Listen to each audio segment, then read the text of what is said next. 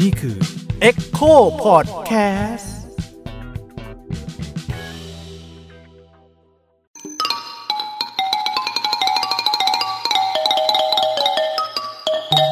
ประวัติศาสตร์ที่เพิ่งแซบสวัสดีครับ ผมยิ่งครับ สวัสดีค่ะ ลูกปัดค่ะ ครับ ผมโอมครับอาจารย์สิทธิทุวันครับค่ะวันนี้มาเจอกันอีกแล้วนะคะ ในรายการประวัติศาสตร์ที่เพิ่งแซบอะวันนี้จะชวนพี่โอมกับพี่ยิ่งเนี่ยคุยกันเรื่องที่เขาเรียกได้ว่า เกือบจะร่วมสมัยเลยก็ว่าได้เกี่ยวกับอืมเรื่องม็อบแล้วก็อ๋ออัอังครับผมยี่เนาะแต่ว่าครับเราก็จะพาย้อนกลับไปว่า แต่ก่อนเนี่ยม็อบหรืออังยี่ที่เรารู้จักเนี่ยมันมีหน้าตาเป็นยังไงทำไมถึงต้องเรียกว่าม็อบแล้วก็อังยี่เนาะแล้วก็ จุดไหนกันที่มันเคลื่อนตัวมาเป็นม็อบแบบปัจจุบันแล้วเขาทำอะไรกันยังไงบ้างในช่วงประวัติศาสตร์ เราก็อยากรู้เนาะว่าแบบเออในสังคมไทยเนี่ยมันมีม็อบกันตั้งแต่เมื่อไหร่จริง ๆ แล้วอะอืมเออเพราะว่าอย่างบางคนก็จะอาจจะรู้สึกว่าม็อบในเมืองไทยเนี่ยเป็นเรื่องใหม่ แบบคนไทยเพิ่งมาม็อบกันอะไรเงี้ยแต่พอคุยไปคุยมาเนี่ยรู้สึกว่าเอ้ยจริง ๆ มันมันเคยมีม็อบหรือมีความไม่พอใจของประชาชนเนี่ยเกิดขึ้นอยู่เรื่อย ๆ เหมือนกันในใช่ในสังคมไทยก็เลยอยากให้พี่โอมเนี่ยลองเล่าให้ให้ฟังหน่อยครับว่ามัน มีที่มาที่ไปยังไงแล้วมันเกิดอะไรบ้างอะครับ เอาเป็นว่าเดี๋ยวเริ่มเริ่มที่เรื่องอังยี่ก่อนนะฮะโอเคก็คือมันเดี๋ยวเขาจะค่อยๆเล่าว่าเออมันต่างจากม็อบยังไง แล้วก็อืมมันสามารถเชื่อมโยงกันได้ยังไงบ้างฮะฮะคือจริงๆสองคำเนี้ยถ้าถ้าจะพูดแบบว่าให้มันสอดคล้องกันก็คือมันโดนมองว่าเป็นความไม่ไม่ไม่สงบแหละอืมอ่าโดนทางการมองว่ามันเป็นความไม่สงบมีความวุ่นวายเกิดขึ้นนะฮะขั้นแรกสุดเนี่ยถ้าจะเล่าเรื่องอังยี่อะเราต้องย้อน ย้อนไปเล่าถึงแบบว่าในยุคที่สมัยที่ยังมีราชวงศ์ชิงเนี่ยในเมืองจีนอันนี้ย้อนไปเล่าในเมืองจีนก่อนนะฮะโอเคฮะก็คือสมัยพระเจ้าคังซีโอเคพระเจ้าคังซีย้อนยุคไกลโอ้พระเจ้าคังซีเนี่ยก็จะมีสำนักวัดเส้าหลินนะฮะจะอ๋อมีนี่ไปวัดเส้าหลินแล้วเอาเหรไม่ออ่าไม่น่าเชื่อว่ามันจะเกี่ยวข้องกัมันนมีนี้จริงๆใช่ไหมมีพี่จริงๆคือนี่ต้นตำนานของอังยี่ครับก็คือแบบจะมีพระสงฆ์เนี่ยช่วยรบในสมัยพระเจ้าคังซี ก็คือเหมือนกับว่าพระสงฆ์เจ้าหลินเนี่ยเราก็ครัจะบเห็นครับว่าแบบมีมีเพลงมวยเป็นอะไรต่อสู้อย่างนี้ใช่ไหมฮะฮะก็ไปช่วยรบกับเอ่ออาริราชศัตรูในยุคนั้น ตอนแรกก็ทำเพื่อบ้านเมืองอะพระเจ้าคังซีก็ดีใจว่าโอ้โหอืมแบบว่า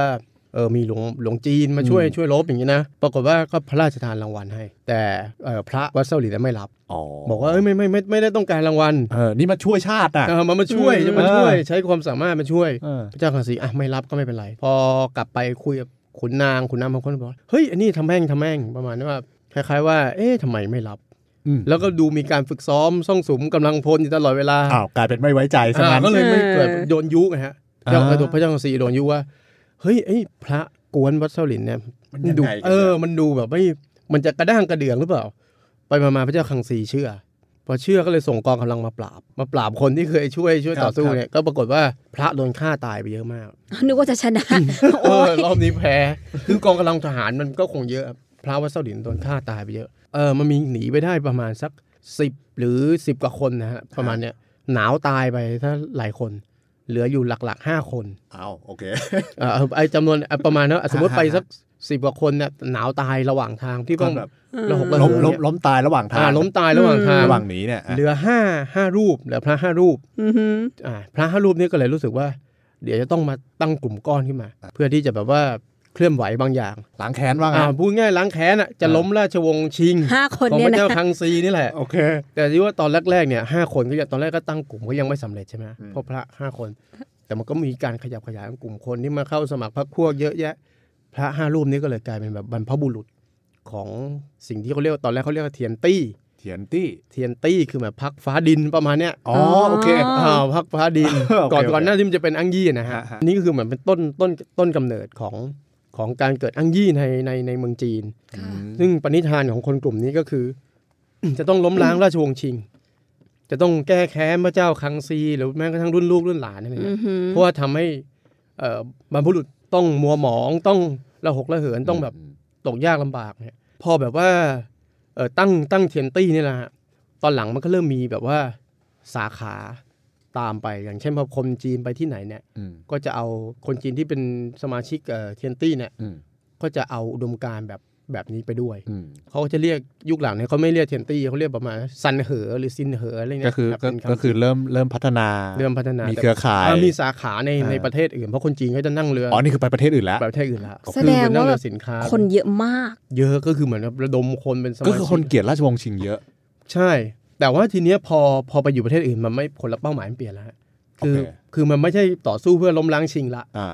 คือมันก็กลายเป็นว่าคล้ายๆสมาคมคนจีน ที่ว่าพอไปอยู่ในประเทศประเทศไหนเนี่ยก็จะก็จะต้องแบบว่ารวมตัวคนจีนด้วยกันน่ะอ่าพวกเราจะได้ชาวจีนจะได้อยู่ด้วยกันช่วยเหลือกันใช่ใช่เหรอก็กูลกัน แล้วก็เวลาคนจีนมีปัญหาอะไรก็ก็จะดูแลกันอย่างเงี้ยอืมมีให้ที่อยู่ให้ที่พักมีงาน แต่ว่าสปิริตที่เอามาจากจีนก็คือมันจะต้องนับถือบรรพบุรุษ จะต้องมีแบบว่ากฎเกณฑ์อะไรบางอย่างว่าเออเราเป็นพวกเราแม้ว่าจะไม่ใช่เทียนตี้ในเมืองจีนแต่ก็มาเป็นซันเหอซินเหอเนี่ยแต่ก็ พูดง่ายคือมีอุดมการณ์อั้งยี่แหละ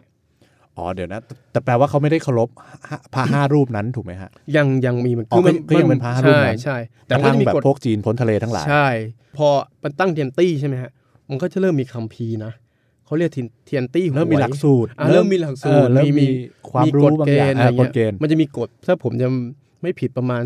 30 13 ข้อหลักโอเคๆซึ่งกำหนดไว้เลยว่าจะต้องทำอย่างไรบ้างอ่าอย่างเช่น สนทนากัน เวลากินเหล้าด้วยกันจะต้องร้องเพลงสวดอะไรอย่างเงี้ยมีกำหนดไว้หมดอ๋เลอยครับ หรือแม้กระทั่งว่าถ้าชาวเทียนตี้ชาวอังยี่เนี่ยไป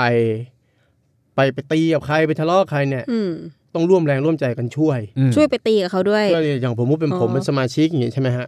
แล้วก็เออพี่ยิ่งเป็นสมาชิกเหมือนกันครับ พี่ยิ่งโดนโดนตี อ่าโดนตีหัวมา อ่าโดนตีหัวมา ผมเห็นเหตุการณ์อ่า ผมบอกเฮ้ยเรารักสงบอ่าอ่า ผมรักสงบผมไม่ช่วยอ่าพอผมกลับมาที่พักนะ ผมโดนเคี่ยนผิดกฎพักผิดกฎถือว่าไม่ไปช่วยช่วยไม่ช่วยเพื่อนตีไม่ช่วยอ่ามัมันวางเฉยอย่างเงี้ยไม่ช่วยอ่าอ่าผมก็มีกำหนดว่าเคี่ยนกี่ทีก็มีแบบอ๋ออ่าแล้วแต่ว่าเรื่องร้ายแรงหรือไม่ร้ายแรงอย่างเช่นจะร้ายแรงก็เคี่ยน 76 ทีอ่าไม่ร้ายแรงเคี่ยน 36 ที 32 ทีเนี่ยมันมีเป็นกฎไว้เลยว่าจะเคี่ยนกี่ทีกี่ทีฮะเนี่ยไอไอลักษณะกฎเกณฑ์อย่างเนี้ยหรืออย่าง เป็นเจ้าสำนักตอนตอนนั้นใครเป็นเจ้าสำนักเนี้ยพี่ยิ่งเป็นหัวหน้าพักผมไม่พอใจ ผมบอกเฮ้ยพี่ยิ่งคุณเป็นผู้นำที่แย่อะไรเอเงี้ยออะผมโดนเคี่ยนนะอ๋อคือวิพากษ์วิจารณ์ไม่ได้เออไม่ได้ลบลบหลู่ไม่ได้ เพราะเขาถือว่าพี่พี่ยิ่งเป็นคนที่คล้าย ๆ ว่าได้รับการคัดเลือกครับ ในในหมู่ชาวอังยีในชาวหน้าที่นั้นอ่าฮะแล้วอืมแล้วก็เหมือนกับว่าบรรพบุรุษเอ่อท่านห้าภิกษุ ยินยินยอมพร้อมใจในการเลือกอ่ามันก็จะมีพิธีเลือกอะไรอ่าใช่ไหมฮะ เป็นพิธีศักดิ์สิทธิ์อะไรของเขาเนี่ยอือหือคนที่สวรรค์เลือกบอกอ่าโอเคเออผมไปวิจารณ์ฟ้าดินเลือกมาฟ้าดินเลือกเออมันก็คือการแบบจำลองสถาบันทางสังคมอันหนึงใช่มาไว้ในนั้นเลยใช่มีมีทุกอย่างคปรรากฏบว่าอะพอผมไปด่าเงี้ยครับผมก็โดนเลยเหมือนผมทำผิดต่อพักอย่างเงี้ยอ่าอ่าทั้งนั้นจริงๆผมอาจจะไม่พอใจพี่ยิ่งคนเดียวก็ได้อ่าวิจารณ์ไม่ได้วิจารณ์ไม่ได้ ผมก็มีมีอืมโดนเคี่ยน แล้วก็มีบางครั้งแบบโดนโดนประจานโดนอะไรก็มี อันนี้คือกฎ ไอ้นี่ผมไปรู้ได้ไง ผมอาจจะไม่ได้อ่านภาษาจีนออก แต่ว่านี่คือสิ่งที่ว่ามันเขายึดมาได้ในสมัยรัชกาลที่ 5 เป็นคัมภีร์จีนนะทางการสยามเนี่ยต้องมีกองแปลอ่าจะได้รู้ว่าเขาคิดยังไงอ่าจะได้รู้ว่าคิดยังไงไอการเคลื่อนไหวเนี่ยมันใช่กิดเพราะอะไรอังขึ้ยี่บ้เนี่ยมันเข้าจริงๆเข้ามาตั้งแต่สมัยก่อนรัชกาลที่ 5 แต่ว่าพอสมัยรัชกาลที่5เนี่ยมันเริ่มเป็นกลุ่มก้อนที่ทางการรู้สึกว่าเฮ้ยมันมันมันไม่ไม่ธรรมดาแล้วเออมันเพราะเริ่มคนจีนมันเริ่รมวใหญ่มตัวแล้วแล้วก็มันเริ่มเข้ามามีทำธุรกิจอะไรที่ ที่แบบว่าอาจจะเป็นธุรกิจสีเทาอาจยุคนั้นไม่รู้เรียกสีเทาหรือเปล่าแต่เป็นธุรกิจคล้ายๆว่าค้าอ่าฟินมีค้าอะไรอย่างฟิงี้นปะทำโรงน้ำชาทำอะไรคือมันมีบทบาทแล้วแหละเป็นธุรกิจที่ก็เริ่มมีอิทธิพลบทบาทในสังมีคมมีอิทธิพลแล้วก็มันมีสามารถทำให้แบบว่า ถ้าใครหัวหน้าก๊กอังยี่อะไรเงี้ยมันก็ทำให้แบบมีข้อต่อรอง สามารถจะเข้าสู่ระบบอุปถัมภ์เชื่อมโยงกับคุณนางอะไรอืมอืมในรัฐไทยอ่ารัฐสยามช่วงนั้นได้แล้ว อย่างที่ผมบอกครับก็คือมันโดนมองว่าเป็นความวุ่นวาย เพราะมันไปไปตีกันนะฮะอืมทั้งตีกันเองแล้วก็ทั้งไปตีกับก๊กอื่นคนจีนเพราะคนจีนมาอยู่แปลว่าจีนพ้นทะเลที่มาอยู่ในไทยครับเขาก็ตั้งสำนักเอ่อตั้งตั้งพักกันขึ้นมาเนี่ยอ่าใช่อ่าใช่ตั้งพักขึ้นมา ซึ่งไม่ใช่พักเดียวกันด้วยใช่ก็มีจีนพ้นทะเลหลายพักเหมือนกันโอ้ก็มีเยอะครับหลายหลายอ้าวเหรอก๊กหลายกวนอะแล้วก็แบ่งกันอีท่าไหนอะครับผมทีนี้เข้าใจว่าอ๋อโอเคก็รวมกันหมดเออแล้วก็ทุกกลุ่มก็น่าจะช่วยเหลือกันเออออะไรอย่างเงี้ยอะไรมันใช่มันเริ่มแรกมันอาจจะรวมกันนะฮะแต่ว่าพอ คนพอมันคนอยู่ด้วยด้วยกันมาก ๆ มันทำธุรกิจทำกิจการแล้วมันก็มีความขัดแย้งกันอะอ่าหรือผมคิดว่ามันอาจจะเป็นอย่างอย่างอย่างเคสที่มันใครผิดกฎนึกไหมฮะอืมคืออย่างสมมติผมวิพากษ์พี่ยิ่งแล้วครับผมหมดแล้วคือผมไม่ใช่สมาชิกของอ่าเอ่อก๊กอังยี่นี่ละออกไปผมตั้งก็ใหม่ต้องออกไปอ่าแต่ผมรู้สึกว่าอะผมจะล้างแค้นเหมือนกันโอเคผมออกไปแล้วผมรู้สึกว่าเอ้ผมจะต้องมาโจมตีไอ้ไอ้เนี่ยผมก็ไปตั้งกวนรวมคนที่ไม่พอใจก็ไปตีกันเงี้ยอืมแต่พอตีกันมันไม่ได้ไปตีกัน ในบ้านอะไรเงี้ยมันก็ตีกันแบบกลางกลางตลาดอ่กลางกตลางลาดเพกลางราะอะไรแบบที่เราชอบไม่เห็นในหนังพีเรียดอย่างเงี้ยใช่ไหมมันก็เริ่มมีความเสียหายไหมมันไม่ใช่ว่าแค่ไปเคี่ยนลงโทษกันในในใน กลุ่มก้อนสมาคมลับแล้วอ่ามันเริ่มแบบว่าเฮ้ยพังตลาดเออมันพังเริ่มตลาเปิดดเริ่มแบบว่าไปตีถูกคนอื่นด้วยอ่าแม่ค้าขายของไปตีแม่ค้าด้วยอย่างเงี้ยโอ้ยมันเลยโดนมองว่าเป็นความวุ่นวายอ่าทีนี้มันก็เลยเกิดคำศัพท์ในยุคนั้นว่าไอ้พวกเนี่ยมันพวกอังยี่พวกอังยี่คือหมายความพวกที่มันซ่องสุมตั้งตัวเป็นสมาคมลับอืมก่อความวุ่นวายขึ้นในสังคมคือเป็นคำไม่ดีตั้งแต่แรก เป็นคำที่แบบว่า อ่า เป็น เป็นดูแบบ ไม่ดีอะเป็นกลุ่มก้อนที่สร้างความวุ่นวายอะซึ่งมันก็ไม่ดีจริงๆแหละหรือจริง ๆ มันดี มันก็แต่มันก็แล้วแต่ความคิดคนบางคนก็บอกว่าอ่าเออโดยจุดประสงค์มันมันตั้งขึ้นมา เพื่อเจตนาดีเพื่อจะช่วยเหลืออมเกื้อกูลกัน แต่พอมันมีเหตุการณ์พวกนี้เกิดขึ้นเนี่ยมันก็เลยทำให้เป็นคำที่ดูดูเลวร้ายในสายตาอืมชาวสยามยุคนั้นนะพอตอนหลังพอเริ่มมีการแบบใครแบบว่ากระทำการเป็นอ้างยี่เนี่ยมันไม่ใช่แค่คนจีนแล้วล่ะนึกไหมฮะมันเหมือนกับว่าคนพอชาวสยามรวมตัวกัน กันเองแล้วอะอืมสมมติตั้งสมาคมลับอะไรเองอะเขาก็เรียกว่าเนี่ยการกระทำเป็นอ้างยี่อืม แม้ว่าจะไม่ไม่เกี่ยวข้องกับคนจีนเนี่ย คือมันมีใช่กฎหมายขึ้นมาแล้วมันมีกฎหมายใช่ไหมเขียนว่าไอ้แบบเนี้ยใช่คืออ้างยี่ไม่ว่าจะเป็นใครมาทำก็ใช่ตามใช่แม้กระทั่งปัจจุบันถ้าเราอ่านหนังสือกฎหมายอ่าเป็นการกระทำเป็นอ้างยี่อืมคือคำนี้ยังยังใช้อยู่ยัทุกวันใช้เนี้ยอยู่ ซึ่งตลกมากคือเออแบบเอาเรื่องเป็นอ้างสมมติเราไปซ่องสุมกำลังคนเนี่ยอ้างยี่ซ่ออัมนนี้เราโจเป็นอ้างรเป็นอ้างยี่เหรอวะเนี่ยอันนี้เราอาจจะอ่าสมมติผมเป็นแขกอะไรเงี้ยอ่าผมอันนี้เป็นอ้างยี่เหรอวะอ๋เนี่อยใช่ไหมฮะเพราะมันมันมันเป็นคำที่อืมมันเป็นคำที่เกิดมาจากไอ้ไอ้พฤติกรรมของคนจีนในยุคนั้นแต่มัน มันกลายเป็นคำที่เอามาใช้แล้วอย่างเงี้ยคือไม่ได้ไม่ไม่ได้เฉพาะแค่คนจีนใช่แต่เป็นเรื่องการกระทำที่ใช่เพิ่นว่า กลุ่มคนจีนเนี่ยเขาทำเป็นคนแรกคนใช่แรกที่จะใช่เรียกชื่อครับนี้ใช่ไหมเพราะถ้าถามว่าการกระทำของอังยี่มันเป็นเป็นม็อบไหมใช่ไหมครับมันเป็นคือเป็นม็อบแบบที่ความเข้าใจความปัจจุบันของเราไหมผมว่ามันมันอาจจะไม่ได้ขนาดนั้นมันมันถูกมองว่าเป็นคล้ายๆว่า พวกก่อความวุ่นวายมากกว่า บางครั้งภาพลักษณ์ถ้าเทียบกับปัจจุบันอาจจะดูคล้ายๆแบบเด็กช่างตีกันประมาณนี้ด้วยซ้ำไปใช่ไหมดูก็ไม่มันดูกระจอกจังพี่พอมาเทียบกับปัจจุบันไม่ไม่แต่ก็คือแบบภาพที่คนดูอะเออมันตีกันเพราะมันมันตีกันของมันเองเดี๋ยวไม่ใช่มันต้องการจะเรียกร้องอะไรต่อรัฐอะไรอย่างนี้มันเออเพมันราะมันเพราะเพราะเพราะอย่างม็อบมันต้องมีอ g e n d a ในการมันต้องเป็นประเด็นใช่ทางไหมสังคมใช่ใช่ไหมใช่อะไรอย่างนี้สักอย่างแต่อังยี่นี่คือแค่ขัดผลประโยชน์มันอ่าใช่ยุคแรกมันเหมือนขัดผลประโยชน์กัน แต่มันก็ถูกโยงกันได้ เพราะว่าในยุคนั้นนะในยุคสมัยการที่5เนี่ยมันเกิดสิ่งหนึ่งที่ที่เราเรียกขึ้นว่าการสไตร์คือมีการสไตร์อ่แล้วมีการสไตร์อ๋อเหรอสไตล์แบบนัดหยุดงานตามโรงงานแบบปัจจุบันเนี้ยนะคะอ่าเออคือใช่ฮะคำว่าสไตร์เนี่ยถ้าเราเข้าใจแบบในโลกตะวันตกมันคือการแบบนัดหยุดงานใช่ไหมอือหือไอ้แรงงานนัดหยุดงานเนี่ยแต่ว่าในเมืองไทยมันเอามาใช้ครั้งแรกมันมันเอามาใช้กับคนจีน คือมันมันเป็นคำมันเป็นคำที่ใหม่แหละครับมันเป็นคำที่แบบว่ารับมาจากเมืองนอกรับจากฝรั่ง แต่ว่าไอ้พฤติกรรมแบบเนี้ยมันเกิดขึ้นกับพวกคนจีน พูดง่ายคือคนจีนประประท้วง ในในยุคนั้นคนจีนประท้วงบ่อยทีนี้คนจีนมีหลายกลุ่ม กลุ่มคนจีนที่มาเป็นแรงงานนู้นแรงงานนี้กับกลุ่มคนจีนที่มาเป็นเขาเรียกจีนลากรถอะไรเงี้ยอ่าอะเจ๊กลากรถอย่างเงี้ยค่ะคนจีนมันก็จะมองด้วยกันว่าเอ้ยพวกเจ๊กลากรถนี่คือพวกเรียบร้อย พวกไม่ค่อยแสดงไม่หือการไม่ประอืท้วองกับไม่ใครหือไม่อืออะไรเงี้ยทำงานเป็นชนชั้นแรงงานอ่าแบบเป็นว่าอ่าใช่จีนจีนก็มีจีนเหยียดจีนกันหน่อยๆโอนึกเคออกไหมครับก็ไม่มีแบบว่าพวกนี้ไม่ทำอะไร พวกนี้ก็แบบเออดูไม่ไม่ไม่ประสีภาษาในขณะที่จีนใช้แต่แรงใช่ใช้แต่แรงในขณะที่จีนกลุ่มอื่นเนี่ยก็เริ่มแบบพอมันจะมีการเก็บภาษีเก็บอะไรคนจีนใช่ไหมแล้วคนจีนนู้นไม่ไม่เป็นธรรมสยามไม่เป็นธรรมก็ประท้วงอะไรเงี้ยอืมอะประท้วงวิธีการประท้วงของเขาก็คือ หยุดงานอ่าอะหยุดงานแบบว่าร้านค้าอะไรก็ไม่ให้ขาย หรือบางทีก็คล้าย ๆว่าเราหยุดเองใช่ไหมอืมแต่ปรากฏอีกร้านขายเนี่ยเราก็รู้สึกว่าไม่ได้ เออ ก็ไปตีหน้าร้านก่อนเอาได้เหรอแบบนี้อย่างซึ่งออกไหมอย่างผมเป็นเป็นผู้นำเอ่อแรงงานจีน หยุดผมว่าเอ้ยทุกคนหยุดอะเออก็มีคนเชื่อคล้อยตามผมอ่าอ่าก็หยุดยุคนั้นอาจจะไม่ได้มาไฮปาร์กกันครันะบ แต่ค่ะแจกใบปลิวอะไรอย่างงี้นะอ่าอ่าเอ่อภาษานัดจีกันนนัดกันอะนัดกันเออบอกต้องหยุดมันอ่าวันวันนี้หยุดนะอ่าโอเคอยู่มีร้านหนึ่งบอกให้อ้วไม่หยุดอ้วแบบอยากได้ได้ตังค์เงี้ยเออก็ไปตีข้าวของนั้นนะไปตีบอกต้องหยุดอ่าเนี่ยอันนี้ยุคแรกๆก็ประมาณเนี้ยหรือแม้กระทั่งว่าพวกแรงงานลากรถเนี่ยอืมไม่ค่อยหยุดเท่าไหร่ยุคนั้นเพราะอย่างที่บอกไม่ได้ได้ภาษีภาษาใช่ไหมอืมอืมก็ลากรถเพราะลากรถมันต้องคนมันเดินทางใช่ไหมครับ ค่ะคือก็คือรถลากยุคนั้นมันก็เหมือนแท็กซี่ตอนใช่เนี้ยมันแท็กซี่คือคนจะไปมหาสูตรแล้วใช่ก็นั่งรถลากไปที่หนึ่งไปใช่ที่หนึ่งอย่างสมมติว่าผมไปตีร้านค้าที่ไม่หยุดแล้ว ไปเห็นอ้าวไอ้ตาเจ๊กนั่นแบบว่ายังลากรถเอออ่าเป็นชาวจีนเหมือนกันไม่หยุดไปตีตาเจ๊กกันเลยโอ้ยคือมันเป็นวิธีอย่างเงี้ยที่อ่าแบบว่าอ่าจะทำให้ทุกคนแบบว่า ต้องพร้อมแรงพร้อมใจกันว่า เอ้ยต้องต้องประท้วงเนี่ยแต่ทีนี้พอไปไปมามาเนี่ย มันก็มีการประท้วงตลอดเขาก็มองว่า เฮ้ยมันก็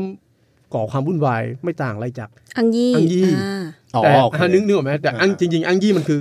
มันคือกลุ่มหนึ่งกลุ่มสมาคมลับอืมแต่พวกที่แรงงานที่ประท้วงเนี่ยมันก็มันก็ประท้วงเวลาประท้วงมันทำคล้ายๆกันเนี่ยมันมีภาพว่าคนจีนเนี่ยถ้าเวลาทำอะไรมันก็คล้ายๆกันเป็นความรุนแรงอ่าสร้างความเสียหายให้เข้าของเนี่ยอืมแล้วก็บางทีก็มีเขาเรียกว่า รำอาจจะรำมวยจีนแทงอะไรกันด้วยเป็นอาชญากรรม หรือมาแทงอ่าฮะเจ้าหน้าที่ด้วยอ่าฮะพอตำรวจเอ่อตำรวจพวกโรงพักแถวแถวๆจักรวรรดิโรงพักแบบว่าแถวแถวๆไอ้สำคัญทวงศ์เนี่ยค่ะไปห้ามเนี่ยมันก็มีแบบเจอมวยจีนโดนแทงอะไรคนนี้ก็ก็ก็นึกออกไหมโอ้ยพอโดนพอโดนแทงปุ๊บก็เลยว่าโอเคเนี่ยทำร้ายเจ้าหน้าที่รัฐเออกลายเป็นความวุ่นวายเขาเลยอืมมองว่าไอ้คนจีนนี่เป็นปัญหาอ่าอะ แต่มันก็มีคนแบบความรุนแรงหลาย ๆ อย่างก็จะไปอยู่กับอ่าคนจีนคนจีนเยอะใช่ไหมอืมแต่แต่มันทั้งก็ทั้งทั้งที่ประเด็นที่เขาเขาอะไรเขาประท้วงหรือเขาใช้ความรุนแรงมันก็อยู่กันคนละประเด็นปะไอ้อังยี่มันก็เป็นเรื่องส่วนตัวใช่ซะส่วนใหญ่ใช่แต่ในขณะที่ม็อบมันก็เป็นเรื่องผลประโยชน์แบบใช่ก็ก็รัดเก็บภาษีเราเยอะใช่อะไรอย่างเงี้ยใช่ใช่ คือเหมือนเขารู้สึกว่าเขาเป็นชาวต่างชาติที่เข้ามาอยู่อะค่ะแต่รัฐเก็บแพงพอๆกับคนคือเขาไม่ได้สิทธิ์อะไรเหมือนคนไทยถูกไหมอ่าอือ่ามแต่ว่าเวลาเก็บอะเก็บแพเก็บงเท่าเก็บแพอ่างเก็บเท่ากันคนไทยอ่าเขาบอกเออเขาไม่ได้สิทธิ์นั้นสิทธิ์นี้ก็เลยประท้วงอืมแต่บางคนมันก็จะมีแบบคนจีนที่เขามั่งคั่งอะเขาก็รู้สึกว่าไอ้พวกนี้ประท้วงก็เป็นปัญหานึกไหมฮะตัวเองก็เดี๋ยวจะเสียหายด้วยใช่เพราะคนจีนที่มั่งคั่งเขาดีลกับเขาดีลกับคุณรัฐนางได้เขาดีลกับรัฐอ่าได้ เขาดูว่าไอ้พวกก็พวกแม้กระทั่งคนจีนด้วยกันเองเขาจะมองว่าไอ้พวกนี้มีปัญหาอืมแล้ววิธีการของเขาคือเขาพยายามจะเข้าไปไปแบบดีลกับรัฐ แล้วกลายเป็นว่าบางทีมาจัดการคนจีนด้วยกันก็มีอ๋อเหมือนกันโอเคมันก็พอมันก็มีความขัดแย้งไอ้พวกคนจีนแรงงานก็จะจะไปแทงไอ้ตาเจ้าสัวนี้เหมือนกันก็มีโอ้หรือบางเจ้าสัวก็จะแบบว่ามีฉากหน้าว่า เอ้ย ไม่เอาพวกนี้นะอืม แต่เขาสนับสนุนกันเป็นกันคือปั่นอ๋อเท่าน้ำเลี้ยงเท่าน้ำเลี้ยงอ่าโอ้โหทำเรีมายกเฟียอังยี่มันก็มีผซับซ้อลนเหลือมาเกินนี้ใช่ไหมฮะแต่ว่าทีเนี้ยพอทีหลังเนี่ย เมื่อกี้ที่ผมบอกกลุ่มพวกจีนลากรถเนี่ย ตอนแรกดูเหมือนไม่ประสีภาษาค่ะ ไปไปมามาเหมือนกับว่า พอช่วงหลังๆ อันนี้สมัยรัชกาลที่ 5 ตอนแรกใช่ไหมครับอือฮึพอช่วงหลังสมัยรัชกาลที่6อ่ารัชกาลที่7ไงกลายว่าพวกที่แบบห้าวเป้งขึ้นมาคือจีนลากรถ อะอ๋อเหรอ ไม่รู้เป็นเป็นเป็นเพราะอะไรคะที่เขาถึงแบบอยู่ดีกันลุกขึ้นมา เป็นอาจจะเป็นเพราะว่าเขาแบบว่ามีความตื่นตัวหรือถ้าถ้ามองว่าบริบทเมืองนอกตอนนั้นจีนจีนจากเมืองนอกมันเริ่มแบบกลิ่นอายคอมมิวนิสต์อะไรเข้าเข้ามาแล้วอ่าแล้วมันก็มีการบิวอะไรเงี้ยอืมแล้วก็ถึงขั้นว่า ถ้ายุคนั้นถ้าเราศึกษาพวกคล้ายๆตอมอเดี๋ยวนี้ตรวจคนเข้าเมืองเงี้ยครับมันก็จะพบว่าคนจีนหลายคนเนี่ย เออพกลัทธิ อะไรหว่องไวจริงอะไรพวกพวกที่แบบว่าเป็นมือขวาซุนยัตเซนอะไรที่ไอทำพวกคล้ายๆโฆษณาแนวคิดอะไรอย่างเงี้ยนะฮะครับครับก็จะมีหนังสือสิ่งพิมพ์เนี่ยเขาบอกว่าบางครั้งเนี่ยเอาใส่หมอนมาอืมเอาหนังสือพวกเนี้ยใส่หมอนมาแล้วก็เอาหนุนมาอืมแล้วเขาเขาพอมาจับที่ที่ท่าเรือนะยุคนั้นมันไม่มีเครื่องตรวจสแกนไหมอืมพอจะค้นคนเอ๊ะทำไมหมอนมันฟูกมันหนักหนักๆอะไรเงี้ยมีอะไรบอกว่าไม่มีไม่มีหมอน อันนี้ก็ผ่าปึกเดียวเจอหนังสือก็โดนจับไปครับอืมนะโดนจับแล้วก็แบบว่า ขังอยู่หลายวัน เพราะว่ากว่าจะหาคนมาแปลฮะอ๋อ คือเราก็ไม่รู้ว่ามันคือหนังสืออะไร ใช่ สยามไม่รู้ว่าหนังสืออะไรต้องไปหาแต่คนแต่แบบมึงซ่อนอยู่อะก็น่าสงสัยใช่ไหมเออน่าสงสัยเออทีนี้ก็เลยเพแบราะบว่าว่าแค่กำลังงงอยู่ว่าเอ๊ะตอนนั้นคอมมิวนิสต์มันก็ไม่ได้เป็น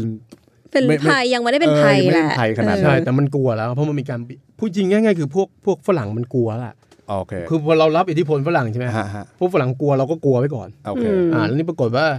ไอ้คนจีนเนี่ยมันมีภาพคนจีนในเมืองไทยมันมีภาพเพราะที่มันมันก่อความวุ่นวายเออมันยู่เป็นพวกหัวรุนแรงอะอ่าใช่พอมันได้รับอิทธิพลว่าเอ้ยในเมืองจีนมันก็วุ่นวายนะอืมและพวกนี้มันก็จะแอบเข้ามาอะไรเงี้ยอ๋อเราก็เลยต้องแบบตรวจถ้าจะมีกองแบบเรื่องจีนโดยเฉพาะเนี่ยคือมันเป็นกองกองจีนแบบว่าเอาไว้ดูจับว่าใครมีพฤติกรรมยังไงบ้าง ก็คือคล้าย ๆ กับว่าคือคือถ้าเป็นฝรั่งหรือว่าเป็นชาติอื่นเข้ามาเนี่ยก็จะถูกตรวจจับน้อยกว่าพวกจีนใช่ไหมคะเออมันอันนั้นก็เป็นอีกอีกบางบางฝรั่งมันก็มีแบบว่าบางคนก็โดน ตรวจจับเหมือนกันอย่างพวกมาจากยุโรปอียิปต์อะไรพวกนี้ก็โดนมันไปขโมยเพชรอะไรมันก็มีโดนจับไปอีกกลุ่มหนึงก็มีเหมือนกันนะก็ก็เป็นเคส by เคสหใช่มายถึงว่าแต่ว่ากองจีนเนี่ยมันคือเป็นกองที่แบบว่ามันมันตั้งข้อสงสัยว่าจีนเนี่ยมีแนวโน้มที่จะแบบว่าอันตรายคือติดลบไปก่อนอะอาติดลบไว้ก่อนค่ะถ้าคนจีนเข้ามานี่ติดลบไปก่อนใช่มันก็เลยแบบว่าเออตั้งกองจีนแล้วมันก็เลยต้องมีคนแบบว่า อย่างที่ผมบอกคนจีนที่แบบว่า ยินดีที่จะดีลกับรัฐก็จะเป็นคนมา อ่านว่าอันนี้เอกสารอะไรอืมก็แปลแปลแล้วก็ส่งให้ตำรวจอืมก็อ๋อนี่ไงเอกสารซุนยัตเซนอืมนี่มีเอกสารออกแนวเริ่มคอมมิวนิสต์แล้วอ่าไอ้ตอนนี้ก็โดนจับพอโดนจับทีเนี้ยแต่มันก็เล็ดรอดมาได้อะแล้วคนจีนก็ทำหนังสือพิมพ์ของตัวเองนั่นภาษาจีนเนี่ยอ่ามันก็เริ่มเผยแพร่เนี่ยแรงงานเนี่ยบางคนอาจจะอ่านหนังสือไม่ออกแต่มันก็มีการพูดกันเนาะอืมมีเราการให้บิ้ฟัวงก็มีคนแบบอ่าภาษาจีนผมว่ามัน ส่วนใหญ่คนจีนมันมันรู้รู้อยู่แล้วครับ แบบแม้ว่าจะไม่ต้องแบบหันออกเขียนได้ มันก็คุยกันภาษาต่างๆ มันก็เลยเริ่มตื่นตัวอืมทีนี้พอตื่นตัวปุ๊บเนี่ยพวกแรงงานลากรถเนี่ย วิธีประท้วงหรือวิธีเขาเรียกสไตร์นะฮะก็คือเอารถไปจอดอืมคือหยุดหยุดหยุดงานหหยุยุดดงานลากรถอืมแต่ยุคนั้นน่ะกรุงเทพเนี่ยมันมีรถลากประมาณหมื่นหรือประมาณเจ็ดหกเจ็ดพันเนี่ยก็เยอะนะ พอมันหยุดไปสักเจ็ดพันคันอย่างเงี้ยอ่ากรุงเทพพังเลย เดินทางกันไม่ได้เลยไปยังไงมันรถลากมันคนจีนลากอะเออคือแบบว่าพอหยุดมันหยุดแล้วก็เอาแบบรถลากเนี่ยมาจอดเรียงกันเป็นแบบว่าเป็นสามพันสี่พันห้าหกพันคันประท้วงอะอะประท้วงคือจอดเรียงดักไว้เลยอะคนมันก็แบบโอ้โห มันแล้วก็พวกนี้ไม่ปยืนตามหัวสะพานยืนอะไรเงี้ย ถ้าใครลากตีไปตีเอารถไปหยุดอะไรเงี้ย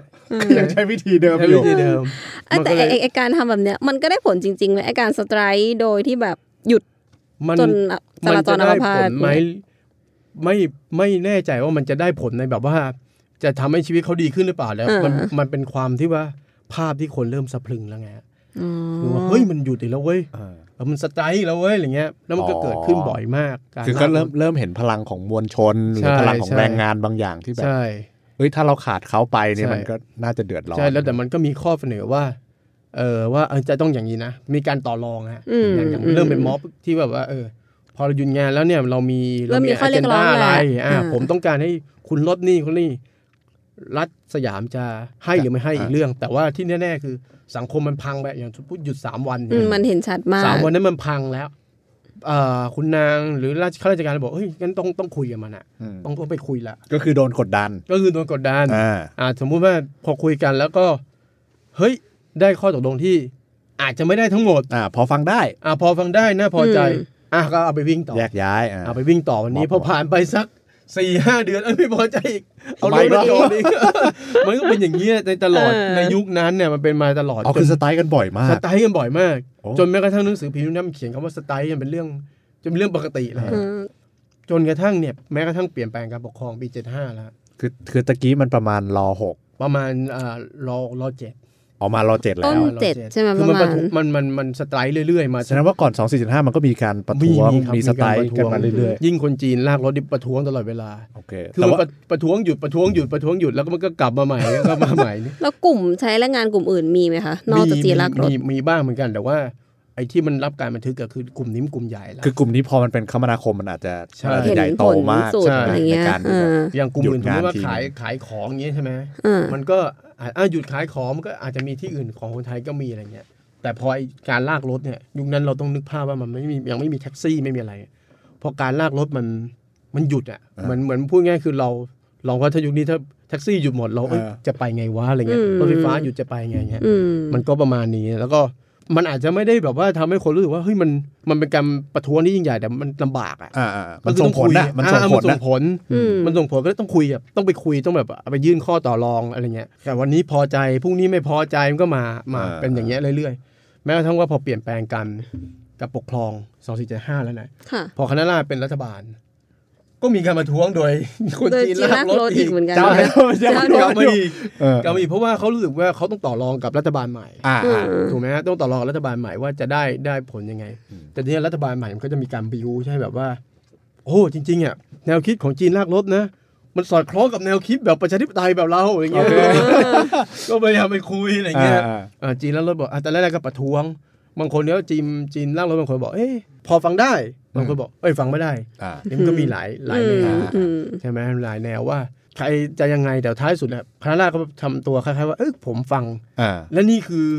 ความเคลื่อนไหวที่ดีงามอ๋อคือหมายความว่าในในระบบประชาธิปไตยเนี่ยมันก็การต้สองไตมีล์เป็นเรื่องหปลายกเสีติยงอ่านี่คือความงดงามของอ่าประชาธิปไตยนี่คือความเห็นต่างเป็นควาอะมไรอย่างงดงี้ใช่ไหมงามแต่อันหนึงที่เห็นได้ชัดเลยก็คือว่าแบบกรรมกรหรือคนกลุ่มเนี้ยมันมีอิทธิพลทางสังคมมาใช่ใช่ตั้งแต่ไหนแต่ไรแล้วใช่ แล้วจริงๆอะมันตอนแรกมันเมืองจีนนะกลัวเมืองจีน ยุคนั้นอีกกลุ่มที่โดนกลัวคือพวกรัสเซีย พวกบอลเชวิกอ่าอ๋อเขาเพเข้าราะมาว่าแล้วเหรอเลนินมันปฏิวัติอ่าในตั้งแต่สมัยการที่หกปฏิวัติใช่ไหมฮะสำเร็จแล้วยุคนั้นเนี่ยมันมันมันรวมมันมั่วตัวไปหมดก็คืออ่าพวกนี้เป็นพวกแบบว่าพวกซุนยัตเซนอ่าพวกนี้พวกบอลเชวิกอ่าต้องต้องต้องเท้าความนี่กับบอลเชวิตก็คือสามารถล้มกษัตริย์ อ่าล้มพระเจ้าล้มซาร์ล้มพระเจ้าซาร์ในล้มในรัสเซียได้ใช่ทำให้ใช่เปลี่ยนแปลงการปกครองเป็นใช่คอมมิวนิสต์ทีนี้เขาเลยกลัวแบบว่าเอ้ยพวกนี้มัน แรงงานอะไรเงี้ยอืมพวกแรงงานพวกหรือมันตอนนั้นมันก็เริ่มมีความคิดมาร์กเข้ามาบ้างอืมข่าวมาร์กอะมันเริ่มเห็นว่าอุ๊ยแรงงานมันมันไม่ใช่ธรรมดานะอ่ามันไม่ใช่แค่แบบว่าไม่ใช่เป็นแบบเป็นออทาสเป็นออไพร่ตัวเล็กตัวน้อยใช่มันเริ่มแบบว่ามันมันหืออื้อเออนะมันมันพอเรามันประท้วงทีเนี่ยเฮ้ยมีกระทบเฮ้ยอะไรเงี้ยอ่าเออแม้ว่ายุคนั้นยังไม่มีโรงงานด้วยซ้ำนะในเออในไทยเออยังไม่มีโรงงานแต่แรงงานพวกอืมแรงงานจีนเป็นส่วนใหญ่เนี่ยประมาณนั้น ทีนี้มันก็เริ่มพอสมัยคณะราษฎรมันก็มันก็มีการบิวว่าเอ๊ะมันทำได้อ่าเพ ราะว่าคณะราษฎรเองก็เห็นด้วยกับการที่ประชาธิปไตยอะไรประมาณเนี้ยมันทำได้ก็เลยก็ไม่เปิดรับกว่าอ่าเปิดรับกว่าไม่ห้ามไม่เลยไม่ไม่ได้มองว่า อันนี้เป็นสิ่งที่ผิดไม่ดี แต่มันก็จะมีเหมือนกันว่าเอ้ยแต่มันก็เป็นวุ่นวายเลยอ่าอืมใช่ไหมมันก็มีวุ่นวาย ทีนี้ปรากฏว่าในช่วงช่วง2 4 5มันนอกจากคนจีนเนี่ยหลัง2 4 5มันมีคนไทยเริ่มแล้วเริ่มประท้วงแล้วอ่ามันเริ่มมีแรงงานไทยเริ่มอะไรด้วยเริ่มประท้วงด้วย เริ่มแรกตอนแรกมีนักเรียนประท้วงด้วย มีนักเรียนประท้วงด้วยเออเขาประท้วงกันเรื่องอะไรคะจริงๆมันไม่ใช่ว่าเพิ่งมามีก่อน ไอ้ยเพิ่งมามีหลัง 2 4 5นะอ่าก่อน 2 4 5ก็เริ่มมีนักเรียนที่รู้สึกว่าไม่ไม่พอใจครูในโรงเรียนอือฮึแต่ทีเนี้ยยุคนั้นมันไม่ได้เป็นยกชั้นน่ะอย่างสมมติว่าชั้นเรียนยุคนั้นมี 20 คนอย่างเงี้ย มันอาจจะมีสักสามคนที่แบบรู้สึกว่าเฮ้ยเรา เราต้องแสดงออกอะไรสักอย่างให้ให้รู้ว่าครูตีเราอย่างนี้ไม่ได้นะอืมครูจะมาข่มเหงน้ำใจเด็กไม่ได้เพราะครูในยุคนั้นโหยิ่งใหญ่มากนะอ่าอืมมันเราให้เราเด็กๆเราจะได้ยินเลยว่าครูเหมือนเป็นพ่อแม่ กู้ให้ชีวิตอีกชีวิตในอ่าโรงเรียนอะ เหมือนพ่อแม่อีกคนอะใช่ตีกับหวายได้อะไรได้ แต่นั่นคือเป็นเป็นเป็นโรงเรียนรัฐหมายถึงว่าไม่โรงใช่เรียนไม่ไม่ใช่วัดใช่ไหมฮะไม่ใช่อ่ายิ่งวัดก็ยิ่งมีพระเป็นครูอย่างเงี้ยก็ดูเหมือนกันก็ดูเหมือนกัน แต่ว่าครูเป็นสิ่งที่ยิ่งใหญ่ แต่ทีนี้มันก็เริ่มมีเด็กแบบ อาจจะเรียกว่าเป็นนักเรียนทุกยุคในยุคนั้นเขาเรียกเป็นนักเรียนเลวใช่ไหมนักเรียนเลวคือเป็นนักเรียนที่โอ้กล้าที่จะกระด้างกระเดื่องอ่ากระด้างกระเดื่องต่ต่ออคครูรูนี่มันมันไม่ใช่นักเรียนที่ดีแล้วอย่างเงี้ยหรือบางทีมันมีเคสแบบว่านักเรียนยุคนั้นเด็กชอบอ่านหนังสืออ่านเล่นใช่ไหมค่ะเออมัน ไม่อยากอ่านหนังสือเลยเอาหนังสืออ่านเล่นมาอ่านแต่โรงเรียนยุคนั้นน่ะห้ามอ่านหนังสืออ่านเล่นอ๋อโอเคทีนี้บางทีก็เอาของเด็กมาฉีกอย่างเงี้ยโอ้เด็กก็รู้สึกว่าเฮ้ยเออเออครูทำอย่างนี้ไม่ถูกความสำราญของเขาอะใช่อืมเพราะจริงๆเป็นตลกครับคือ ครูพอตอนเย็นนะตอนกลางวันห้ามเด็กอ่านตอนเย็นครูก็ไปทำหนังสืออ่านเล่นด้วยเป็นจ็อบเสริมโอ้ยนึกออกไหมอ่านเล่นคือพวกบางหนังสือการ์ตูนบ้างหนังสืออะไรบ้างในยุคนั้นน่ะ แต่ทีเนี้ยคือครูยุคนั้นเขาก็ต้องเราก็เข้าใจเขานะพยายามเข้าใจในทางนู้นคือเขาก็อยู่ในบริบทแบบค่ะแบบเป็นนั้นกฎระเบียบอะเนาะเออเขาโตอะเออโรงเรียนคือกฎระเบียบ ตอนเย็นจะไปเมาหัวทิ่มอะไรครูก็เออเรื่องแต่เรื่องของครูของมึงเออแต่ว่าเด็กก็เริ่มประท้วงในยุคนั้นนะครูจะใส่หมวกฟางนะนักเรียนก็จะใส่หมวกฟางยุคนั้นต้องแบบคล้ายเป็นเป็นฟอร์มอะยูนิฟอร์มอ่ายูนิฟอร์มยุคนั้นอะอืมเด็กก็แบบไปปีนไปเอาหมวกฟางของครูอะเพื่อหมายว่าพอไปโรงเรียนใช่ไหมพอพอเข้าโรงเรียนก็ถอดหมวกฟางแขวนอะไว้ เอ่อเด็กก็ไปเอาหมวกฟางครูอะมากระทืบกระทืบกระทืบอืมเอ่อเป็นวิธีการแบบแสดงออกขัดขืนอะไรบางอย่างทางสัญลักษณ์อ่าอ่ามันก็มีอยู่สองสามคนสี่ห้าคนแบบนั้นมันไม่ได้ยกชั้น สิ่งที่ทั้งชั้นทำก็อาจจะหูฮือฮาเออไปไปมุมหน่อยอะไรอย่างเงี้ยไปบอกแบบว่าไอ้นี่มันเออมันต่อต้านครูแล้วเว้ยอย่างเงี้ยเออเอาไปมุงอะไรบอกว่าเอ้ยอืมอย่างนี้แม่ แม่เราบอกมันเป็นกิจกรรมไอ้เป็นพฤติกรรมที่เลวนะเออไอ้คนบอกว่า เฮ้ยอย่างนี้มันเฮ้ยแต่เราอยากทำอย่างนี้แต่เราไม่ทำอะอ่าคือเหมือนเราเป็นไทยมุงอะอืเป็นมเป็นอืมมุงอืมก็คือยังไม่ได้กล้าร่วมไปกับยังไม่ได้กล้าร่วมแค่อาจจะเห็นอกเห็นใจว่าบางคนต้องออกจากโรงเรียนเนี่ยฮะอ๋อคือเหมือนอ๋อก็คือผลก็โดนไล่ออกเอออย่างอย่างบางคนไปกระทืบหมวกฟางครูอย่างเงี้ยมันโดนออกเลยอ่าก็คือมันไม่ใช่นักเรียนที่ดีในในยุคนั้นนะอ่าถ้าทำอย่างเงี้ยโดนออกชีวิตก็ต้องไปแบบว่าตกระกรรมลำบากเงี้ยแล้วมันมันมันก็จะมีบทดราม่าว่าครูพอครูไปเห็นครูก็สงสารเงี้ยคือตอนแรกโกรธกัน อ๋อเออผมอ๋อแต่พอเห็นว่าออกไปแล้ว ออกไปแล้วชีวิตลำบากโอ้ไปเลี้ยงม้าไปคแบรูบก็เลยว่าไปช่วย เลี้ยงวัว ก็เลยครูก็อ่าโอเคโอเค แต่ให้กลับมาโรงเรียนไม่ได้แล้ว เพราะมันเสียประวัติไปแล้วอ่าอ่าช่วยเขาเนี่ยที่ตลกมากพาไปทำหนังสืออ่านเล่นเนี่ยคือคือตลกฮะคือเรื่องมันเกิดจากว่าครูห้ามเด็กอ่าอ่านหนังสืออ่านเล่นเออแล้วกลายเป็นเรื่องราวใหญ่โตเด็กก็คงเถียงด่าอะไรเงี้ยปรากฏอ้าวพอตอนหลังนี่แบบว่าก็พาเด็กเข้าไปสู่วงการนั่นเองไงมันก็จะมีเคสอย่างนี้ แต่ว่าพอหลังสองสี่เจ็ดห้าเนี่ยอืมบางคนก็จะบอกว่ามันเป็นเพราะว่าเอ่ออิทธิพลจากการตื่นตัวของสองสี่เจ็ดห้านี่แหละครับทำให้เด็กรู้สึกว่า เฮ้ยมันทำได้ มันมีอ๋อโมเดลโอเคใช่แล้วเด็กก็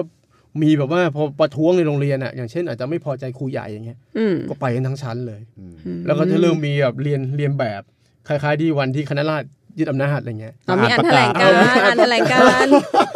มีประกาศมีอ่านประกาศมีอะไรแบบ คล้ายๆว่าประหนึ่งว่าตัวเองเป็นอืมอ่าจำลองเหตุการณ์นั้นน่ะอืมมันถึงขั้นมีคนฝรั่งเศสอะไอ้พวกทูตฝรั่งเศสมาเขียนบอกเฮ้ยนี่มันใช่เลยเออนี่แหละความการที่เกิดขึ้นของคนจีนนี่ไม่แปลกอะไรเพราะคนจีนมันเคยเคยเกิดมาแล้วฮะฮะ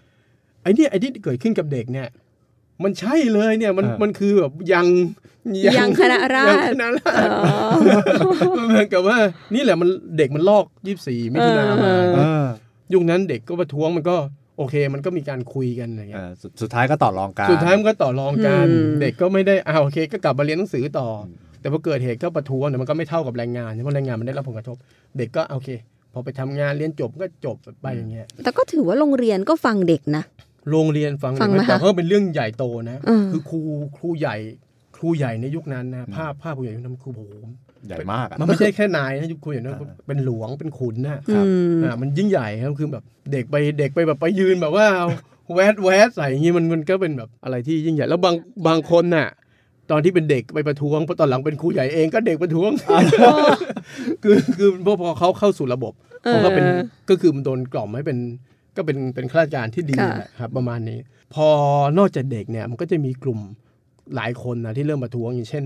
ในเมืองไทยเนี่ยมันก็ แพร่ไปละคำว่าสไตร์นะฮะคือยุคนั้นจริงๆมันคือประท้วงแหละ อืมอ่ามันประท้วงคำว่าชุมนุมยุคนั้นมันยังไม่มีคำว่าชุมนุมยุคนั้นเหมือนกับว่า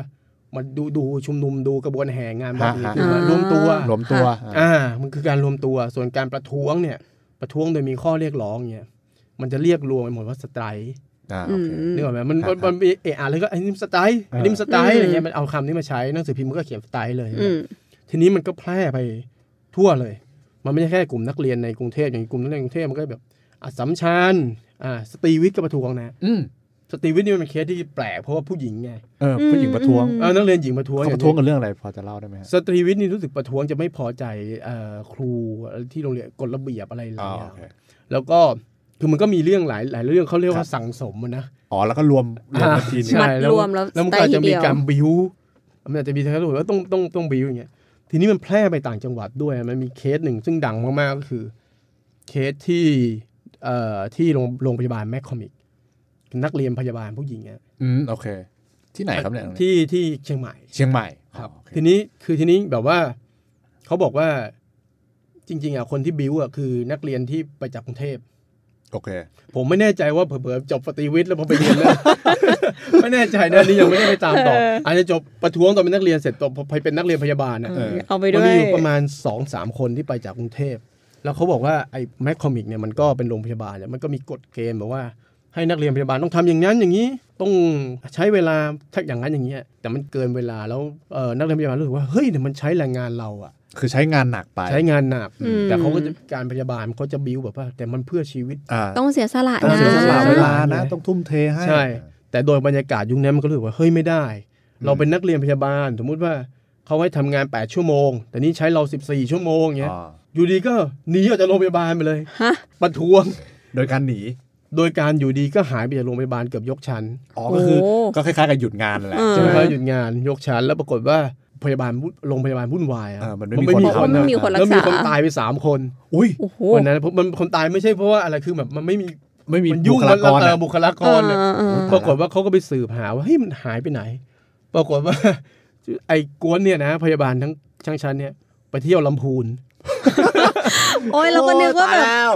ไปตั้งลำพูนกลุ่มันมใกล้ๆเชียงใหม่ใช่ไหมเราก็นึกว่าไปตั้งกลุ่มประท้วงใช่หรือว่าไปให้ไปเรียกร้องอะไรบางอย่างเปล่าคือหนีเป็นหนีเป็นการสไตล์รูปแบบหนึ่งก็คือแบบหว่านีไปเที่ยวเออไปเที่ยวคุณรู้สึกเฮ้ยชีวิตเราแบบใช้ตลอดเราไม่มีเวลาพักผ่อนเลยตอนแรกจะไปเที่ยวเออดอยอะไรพวกเนี้ยเออพวกเออไปเที่ยวแม่วางเที่ยวอะไรแต่มันไม่มีรถนะยุคนั้นมันไปยากเออเออแล้วมันมีคนไปหารถยนต์ไม่ได้เฮ้ยไปลำพูนก็ได้ใกล้เออพอพอไปลำพูนไปเที่ยวลำพูนเสร็จปุ๊บกลับมาแวะกินข้าวแวะกินแบบเฮฮามีความสุขแล้วกะว่าเดี๋ยวพรุ่งนี้ก็มาๆเออเออสไตล์สักวันหนึ่งเงี้ยอ่าพรุ่งนี้ก็มาปรากฏเอ้าพอกลับมาเขามาเจออ้าวนี่ไงยังกวนเลยนั่งกินข้าวอยู่เขากลับพากลับมาโรงพยาบาลเออทีนี้มันเป็นเรื่องใหญ่ใช่ไหมอืผมมทีนี้มันโอ้โหเรื่องเรื่องนักเรียนพยาบาลที่มันเป็นเรื่องแบบ ชีวิตคนหายไปแล้วสามคนเอออะไรเงี้ตายไปแล้วเนี่ยใช่ผลตายไปแล้วผลของคุณใช่ที่ strike เนี่ยแกนนำอะที่มาจากกรุงเทพเขาบอกนี่แหละไอ้พวกนี้มันมาจากกรุงเทพมันทำให้นักเรียนพยาบาลที่นั่นแบบกระด้างกระเดื่องต่อวอร์ดก็เลยต่อวอร์ดปลดออกส่งส่งส่งกกลัลับบกรุงเทพส่งกลับเนี่ยมันเป็นเคสอย่างนี้เกิดขึ้นมา หรือไม่ก็มันก็มีการ strike อย่างอย่างทางภาคเหนือนี่มันมี strike เยอะนะอืมอ่าแต่แปลกแปลกมาก พวกขับรถบรรทุกในภาคเหนืออ๋ออ่ามันจะมีขับรถบรรทุกแล้วปค่ะรากฏว่า อันนี้คือรอเจ็ดถูกป่ะอันนี้อ่าอาจจะแปดเจ็ดแปดแล้วเพราะมันปีไปข้ามหลังข้ามหลังเกี่ยวเจ็ดห้าแล้วฮะโอเคครับรถบรรทุกเนี่ยมันมันต้องขับข้ามจังหวัดอะข้ามลำปางข้ามอะไรแถวนั้นเนี่ยปรากฏว่าไม่พอใจเหมือนกับไม่ได้รับการดูแลสิทธิ์อะไรต่างๆ ก็เลยหยุดอืมหยุดงานหยุดขับรถบรรทุกรถโดยสารข้ามจังหวัดเนี่ยปรากฏว่ามันมีบางคันไม่รู้เรื่องกับเขาเพราะยุคนั้นมันไม่ได้มีโทรไปบอกอ่าหรือไลน์บอกว่าเฮ้ยหยุดนะเว้ไม่ยตามนัดไม่ตามนัดปรากฏว่าไอ้ คันนั้นมันก็ขับมา โดนตีไหมคะ แล้วมันก็มีคนโอ้ยยุคนั้นไม่ตีแล้วเอาปืนยิงเฮ้ยโอ้ยเอาปืนไปยิงคือเนื้ออกไหมครับคือแบบมันก็เอาปืนไปเฮ้ยหยุดนะขู่หยุดค่อยมาเขาเขาหยุดกันอยู่เขาสไตล์กันอยู่ก็อยู่อยู่มันก็เลยพอหนังสือพิมพ์มันลงลงข่าวมันเลยเป็นภาพแบบเฮ้ยนี่มันดูรุนแรงเอนะอเป็นความอะไรกันวะเนี่ยเป็นความวุ่นวายในการฟัดแต่มันจะใช้ว่าเอ้ยสไตล์อีกละไอ้รถบรรทุกสไตล์พยาบาลสไตล์ช่างตัดผมสไตล์ แต่ผมว่าอยู่ดีก็ไม่ตัดผมอย่างเงี้ยผมยาวกันเลยเออแล้วเออแล้วทำไมทำไมเขาไม่ตัดเขาบอกก็เหตุผลไหมรู้สึกว่าไม่ได้ไม่ได้รับสิทธิ์อะไรอย่างเงี้ยมันก็ส่วนใหญ่มันเป็นเรื่องปัญหาเศรษฐกิจนะฮะอืมอ่าส่วนใหญ่เป็นเรื่องเศรษฐกิจ แต่พอตอนหลังสไตล์มันก็เริ่มแบบจากเรื่องเศรษฐกิจเล็ก ๆ เรื่องแรงงานเรื่องไม่ได้รับ คือจะต่อสู้กับนายทุนอย่างเงี้ย แต่พอตอนหลังเนี่ยปรากฏว่ามันก็ผลักไปเรื่อย ๆ มันยังมีเคสแบบว่ากรรมกรรถรางอ่าอันเมืนี้ไทดัยงกรรมกรรถดังรางเนี่ยประท้วง ตอนแรกเนี่ยเขาแค่ว่าเออประท้วงเพื่อสไตล์เพื่อจะตั้ง คล้ายๆว่าตั้งสมาคมอะสาคล้ายๆสาภาพอย่างนี้ป่ะคคะล้ายๆสหภาพพี่หลังอ๋อโอเคคือเหมือนกับว่า เอ๊ะพอนายทุนไม่จ่ายเราเนี่ยเราจะเราจะไปไปเราไปเราคุจะยต่อรองยังไงจะอืมจะก็ต้องมีคสหภาพไปคุยยังไงขึ้นมาต่อรองใช่สหภาพไปแรกๆหนังสือพิมพ์เชียร์มากบอกให้ยมันควรจะเป็นอย่างนี้แหละอ่าคือกรรมกรรถรางเราจะต้องนั่น แต่พอตอนหลังเนี่ย มันไม่ใช่แค่สาภาพแล้วกรรมกรรถรางมันจะแบบไปสู้รัฐบาลแล้วเฮ้ยโอ้คือแบบว่าพอจะไปสู้รัฐบาลปุ๊บไอ้คนที่เคยเชียร์บอกว่า เฮ้ยนี่มันเกินไปเกินละเกินเกินไปละไม่เป็นสนับสนุนอย่างเงี้ยเออแต่รถรางก็แบบเฮ้ยไม่ไม่ได้ละรถรางมันมีฟ้องรัฐบาลอะไรเยอะแยะมากมายเนี่ยโอ้มันก็เลยเริ่มรัฐบาลแม้กระทั่งว่าตอนแรกเออมันเป็นความงดงาม เป็นคนความงดความงามใช่ความชั่วแล้วก็เริ่มเฮ้ยมันมันเริ่มวุ่นวายไปแล้วเออมันเริ่มวุ่นวายไปแล้วก็มีการจับการปราบ ผู้นำแกนนำโดนจับอะไรเงี้ยอ่าพวกที่ทำหนังสือพิมพ์กรรมกรอะไรพวกนี้ก็โดนจับอะไรเงี้ยอันนี้แสดงว่าก่อนเคสรถรางเนี่ยค่ะเขาไม่มีการจับหรือการแบบ ก็มีปรับมีอะไรอย่างงี้มีมั้ยมีมีมีก็มีใช่การไหมอย่างที่เล่าให้ฟังว่ายุคคนจีนพอตำรวจไปจับไปอะไรก็มีโดนแทงอะไรอ่าเงี้ยอะอะไรอย่างที่เชียงใหม่ไอ้รถก็คนขับรถอย่างเงี้ยพี่อ๋ออันนั้นมันก็คือเหมือนกับว่ามันก็ไม่มันก็คุยกันนะฮะอ๋อคือมันก็คงจับจับไปอ่าว่าเฮ้ยคนยิงอะจับเฉพาะคนที่มันไปไปยิงไม่ให้ ไม่ให้คนอื่นอืมขับรถต่อเงี้ยก็อาจจะโดนจับไป อาจจะปรับอาจจะติดคุกไม่กี่วันอะไรเงี้ยประมาณนั้นแต่ก็ไม่ได้มีการปราบแบบแต่ไม่เขาเรียกว่าเหมือนปราบม็อบอะไรอย่างเงี้ยไม่มีใช่ใช่ไหมการไม่มียิงแก๊สน้ำตานั่นคงไม่มีอะไรประมาณนั้นอ่านะแต่ว่ามันก็ต้องต้องมีการ clear แต่ส่วนใหญ่ที่ผมเห็นคือมันจับแกนนำส่วนใหญ่อืมแกนนำก็ไปพอแกนนำโดนจับใช่ไหมอื่นๆก็เงียบยังไงดีวะอ่าอะไรยังไงเงี้ยดีมันบางไม่คนก็ถูกกลับไปไปวิ่งต่ออะไรเงี้ยแต่ทีเนี้ยยุคนั้นด้วยความที่การ strike มันกลายเป็นอะไรที่แบบว่าบูมฮะคือมันคนรู้จักเลยพอพูดถึง strike มันรู้เลย คำว่า strike เนี่ยมันก็เลยมีการแทรกเข้าไปอยู่ในพื้นที่ต่างๆ ถ้อยคำเนี้ยแม้กระทั่งว่าผัวเมียทะเลาะกันนะอ่าอย่างคุณหลวงทะเลาะกับเอ่อเมียเมียน้อยอย่างเงี้ยแบบเออฉันอีฉันจะสไตล์คุณหลวงเลยนะอย่างเงี้ยนึกออกไหมคือคือแบบคือแบบคำว่าสไตล์มันไม่ได้หมายความแค่การประท้วงแหละอืมมันหมายความถึงความว่า ถ้ามันมีปัญหาเกิดขึ้น มีความไม่สงบอะไม่ไม่ราบรื่นเกิดขึ้นเนี่ยนั่นคือการสไตร์ละอืมแล้วทีนี้ก็แม้กระทั่งว่า อย่างวันคราวก่อนผมเคยเล่าถึงเรื่องเรื่องหนังสือหนังสือปกขาวหนังสือโป๊นะอ่าค่ะไม่น่าเชื่อในหนังสือโป๊มีการใช้คำว่าสไตร์เยอะมากอ้าวเหรอฮะใช่ เพราะว่าอย่างอย่างที่ผมเคยเล่าเคสว่าน้ำไม่ไหลแล้วบอกว่าเป็นคนต่างจังหวัดอ่าใช่ไหมอ่าอ่าที่แบบว่าเป็นการโจมตีคนต่างจังหวัดว่ามาใช้น้ำหลังสงครามโลกอะมันก็ใช้คำว่าไอ้พวกนี้มันสไตร์เราอ๋อเนอะสไตร์ด้วยการที่แบบมัน มันมาแย่งน้ำเราอะไรเงี้ยคืนึกอออกคือไหมคือคือไม่ได้มาประท้วงแต่ว่า อันนี้คือมาทำให้อ่าแบบไม่ราบรื่น ไม่ราบรื่นอืมคำว่าสไตล์มันเลยกลายเป็นคำที่แบบว่า คือจริงคำว่าประท้วงหรือคำว่าสไตล์อะมันมันมีอีกความหมายว่าเอ้ยอะไรที่ตามที่มันทำให้ติดขัดทำให้ไม่ราบรื่นทำให้อืมแบบว่า ไม่เป็นปกติ อ่าไม่เป็นปกติอ่าทำให้เราไม่ความติดขัดเงี้ยมันก็เริ่มมีมีเปลี่ยนเปลี่ยนมาอะไรเงี้ย อันนี้ในยุคแรกเนี่ยคำว่าสไตร์มันก็ใช้เยอะแต่ปัจจุบันมัน เราแทบจะเราน่าจะไม่มันได้ไม่มีใครใช้แล้วอะบอกว่าเอ้ยเรานักศึกษาเราไปสไตล์อย่างเงี้ยอ่าอืมเพราะว่าคำว่าสไตล์มันยึดมันมันเกิดมาจากกลุ่มก้อนของแรงงานถูกไหมฮะอืมแล้วพอในช่วงหนึ่งอะมันไม่รู้จะใช้คำว่าอะไร มันก็บอกอ๋อไอ้นี่แรงงานแบบเดียวแรงงานถ้าเกิดออกมาเย้ยวเย้ยวๆอะไรเงี้ยมันคือการ strike เขาก็เรียก strike อย่างเช่น พยาบาล strike ช่างตัดผม strike อืมอ่า คนขับแท็กซี่ strike อะไรเงี้ย แล้วก็เอ่อคนขับรถรางกรรมกรรถราง strike อย่างเงี้ยมันก็เป็นคำที่แบบใช้ไปทั่ว ๆ ไปไง จนมาพอยุคยุคหลังๆ มันถึงแบบว่าคำว่า strike มันมีกลิ่นอายแบบว่าเอ้ยมันต้องเป็นคอมหน่อยๆเป็นแรงงานเป็นการต่อสู้เป็นการอะไรแบบโรงงานเชิงอะไรชนชั้นอะไปสู้กับนายทุนอืม strike นายทุนใช่กลับอะไรมันก็เลยมีการแบบมันเริ่มมีอาการเดินขบวน การชุมนุม การอะไรใช้คำอื่น ๆ แทนที่ที่ให้เหมาะกับเหมาะกับกลุ่มคนอย่างเช่นสมมตินักนักศึกษาอืมประท้วงเนี่ยมันไม่ได้เรียกแบบว่านักศึกษาสไตล์ละค่ะประมาณนี้แต่ที่ที่ที่มาของมันว่า เออมันเป็นจุด จุดเปลี่ยนมายังไงครับอืมจริงๆ แสดงว่าแบบเอาเข้าจริงสังคมไทยมันก็สไตล์กันมาสไตล์กันหรือหรือประท้วงกันนานแล้วแบบนะใช่ เอาเข้าจริงก็เหมือน จะบอกว่าเป็นเรื่องปกติก็คงไม่ถูกแต่ว่า คือไม่ใช่เรื่องใหม่อะในสังคมไทยเนาะใช่ก็หลายราชการแล้วที่ที่ที่เราก็ใช่มีการใช่ประท้วงมาเรื่อยแต่ว่าไอพอเป็นภาพที่มันดูแบบว่าอย่างที่เราเห็นปัจจุบันเนี่ยๆอ่ามันมันมาเกิดขึ้นตอน 14 ตุลาอะอันนั้นคืออันนั้นคือใหญ่ที่สุด อันนี้คือถูกปะภาพที่มันอ่ามันเป็นภาพแบบที่เป็นที่เราเห็นมาจนถึงปัจจุบันว่า ไอ้ภาพอย่างนั้นที่เรียกว่าการชุมนุมเรียกร้องประชาธิปไตยอ่าใช้คำนั้นนะแต่ก่อนหน้านั้นเนี่ยมันก็จะเป็นแบบสไตล์เล็ก ๆ อะไรนั้นเคือคือแล้วแต่แล้วแต่กลุ่มคนที่เขาจะเรียกร้องแล้วอะไรแต่ใช่หัไหวมข้ออะไรอย่างงี้ใช่ไหมการประท้วงเดินมันคือเป็นประมาณนั้น แต่ว่ามันอาจจะมีบ้างตอนที่สมัยจอมพลปอที่นักศึกษาเดินขบวนนะอืมแต่คำว่าเดินขบวนเนี่ยมันไม่เดินขบวนนี่นั่นคือเหมือนกับเดินขบวนไปแสดงพลังอ่าแล้วจอมก็ไม่ได้ไปด่าจอมปอจอมปอก็จะออกมาแบบว่า ตอนที่เขาเรียกร้องดินแดนอะไรเงี้ยดินแดนอ่าอินโดจีนอ่าหรือแม้กระทั่งว่าอ๋อค่ะอะไรอย่างเงี้ยนักศึกษาบอกเออไปเดินมันชาตินิยมด้วยซ้ำมันคืออ่าไปแบบว่าไปเดินขบวนไปต่อต้านหรือการเลือกตั้งสกปรกเงี้ยในยุคจอมปอก็ไปต่อต้านจอมปอจอมปอก็ออกมายืนแบบว่าชูมืออ้าวมาต้อนรับอย่างเงี้ยอืมคือมันไม่ได้มีภาพแบบเอาไปด่าลุงปออะไรเงี้ยเนี่ยแต่มันก็แบบว่ามันกับอ๋อเออไปบอกนายกว่าเนี่ยให้เห็นว่าเราไม่พอใจอันนี้นะโอเอเคอเอออะไรเออเงี้ผยมผมอยากให้เรียกร้องดินแดนอย่างนี้นะ หรือผมไม่พอใจนะอย่างเงี้ยเออ แต่มันก็เป็นเป็นพลังทั้งสายอย่างนั้นเนี่ยคือมันก็ยังมีบรรบรรยากาศที่ปณีประนอมมันอยู่เยอะวันนี้มากประนอม แต่ว่าพอสักไอพอหลัง2500มันมีการ strike มันก็มีใช่ไหมอืมมีการ strike เดี๋ยวมันก็เป็นแบบกลุ่มๆอ่าช่างไฟ strike อะไรพวกนี้ strike อ่ารถไฟ strike อะไรเงี้ยอืมฮึแต่ว่ามันก็เป็นเหมือนมันจบเป็นกลุ่มๆไป แต่พอมันเยอะเข้าอะ มันก็เริ่มมีกลุ่มก้อนมีสหภาพนำมารวมกันเป็น 14 ตุลาแล้วเป็นภาพที่แบบอืมภาพที่เราเป็นภาพจำว่านักศึกษาโอ้โหอืม ขนาดนั้นเนี่ยเนี่ยนั่นมันเป็นภาพที่แล้วสิ่งที่เรียกร้องมันก็มันก็ใหญ่กว่าตัวมันเขาก็ด้วยมันก็ใหญ่หมายถึงว่ามันก็ใหญ่แบบมันเป็นคือมันก็เริ่มชนกับรัฐบาลแล้วแหละมันไม่ได้แค่ชนกับแบบแล้วมันกลุ่ข้อผลปเรียระกโยร้องชน์มันดูมันเป็นแบบ จะเรียกว่าไงมันดูแบบ มันมีส่วนร่วมกันหลายกลุ่มแล้วอืมอืมอย่างยุคยุครถรางเนี่ยมันก็อาจจะไปเรียกร้อง อยากจะไปฟ้องรัฐบาลแต่มันก็ยังอยู่ในหลักการของตัวเองว่าอ่าคุณต้องพัฒนารถรางให้ดี แล้วเป็นเพราะว่ารัฐบาลอาจจะอาจจะโกรธรัฐบาลแล้วอาจจะพูดถึงนโยบายรัฐบาลแต่ก็คือพูดถึง คือรถรางไม่ได้ไปไปร่วมกับนักนักเรียนอ่านักศึกษาเพื่อที่จะแบบคือว่าพูดในมุมตัวเองอ่าพูดในมุมตัวเอง ก็ไม่ได้มีเรื่องประชาธิปไตยหรือไม่ได้มีเรื่องความเท่าแต่เทีเขายมก็เรื่องใช้อะไรใช้ใช่ไหมเพราะคะว่าคำว่าพอมันมีเปลี่ยนแปลงการปกครองมันก็มีการใช้คำว่าประชาธิปไตยอ่าใช้คำว่าเสรีอะไรอย่างเงี้ยเยอะแยะมากมาย คือคงพูดในในฐานะที่ว่าเสรีภาพสิทธิของตัวเองมันใช่ไม่ได้มากเท่าที่ควรใช่ไหมฮะแล้วก็ส่วนใหญ่ก็ คือท่านเลยมองว่ามันก็เป็นส่วนใหญ่เป็นผู้ผู้ชายทั้งนั้นแหละฮะพวกพวกนั้นอาจจะมีอ่าผู้เคสนักเรียนฟตรีวิทย์ครับอ่าที่แล้วก็แบบมาน่พยาบาล แต่ถามว่าอย่างกวนอย่างสาวๆโสเภณีอย่างเงี้ย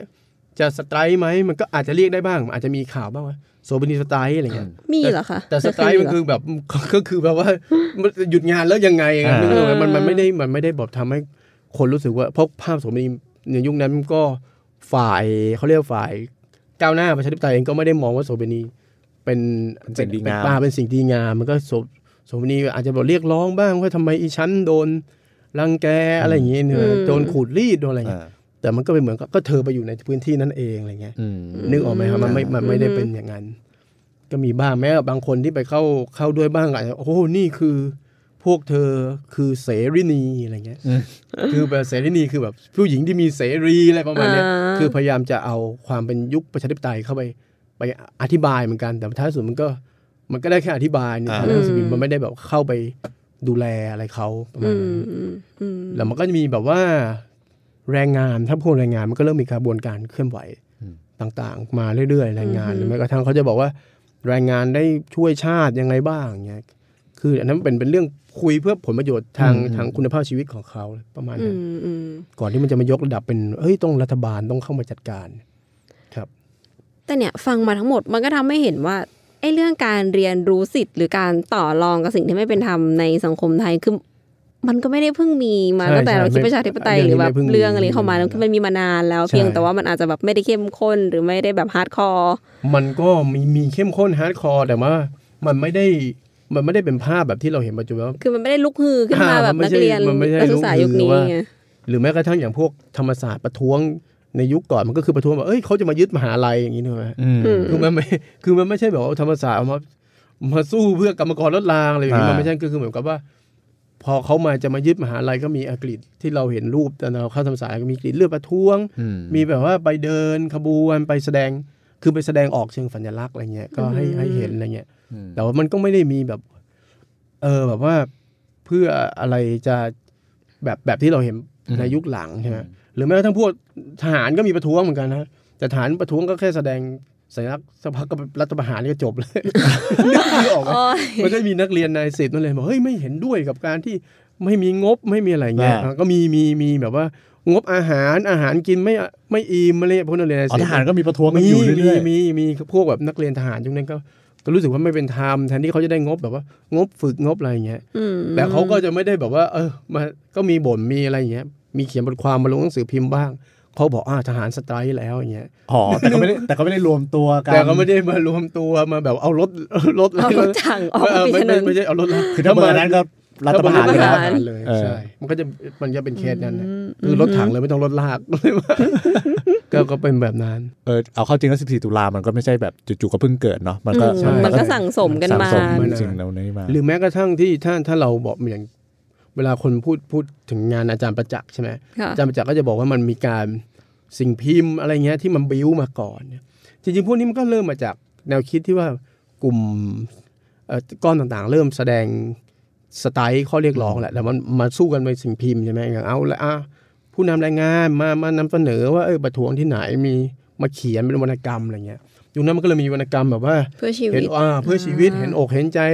แรงงานหรือแม้กระทั่ง กระทั่งจริงตั้งแต่ก่อน 2,500 2,490 มันก็เริ่มมีแล้วแม้กระทั่งว่าในวงการเพลงเนี้ยวงการเพลงถ้าไม่น่าเชื่ออย่างเพลงเขาเรียกว่ายุคนั้นเขาเรียกเพลงชีวิตนะฮะเพลงชีวิต คือเพลงลูกทุ่งปัจจุบันเนี่ยโอเคมันก็จะพูดถึงการต่อสู้ของอืมแรงงานนะฮะอืมสามล้อแค้นอย่างเงี้ยของเสน่ห์กรมราชุนของคำลนสบุญญานนท์เนี่ยอืมสามล้อแค้น คนเก็บขยะเอ่อจะแบบพิพาทรัฐบาลยังไงบ้างอะมันจะมีการต่อสู้แนวแนวนี้มากกว่า เพราะว่า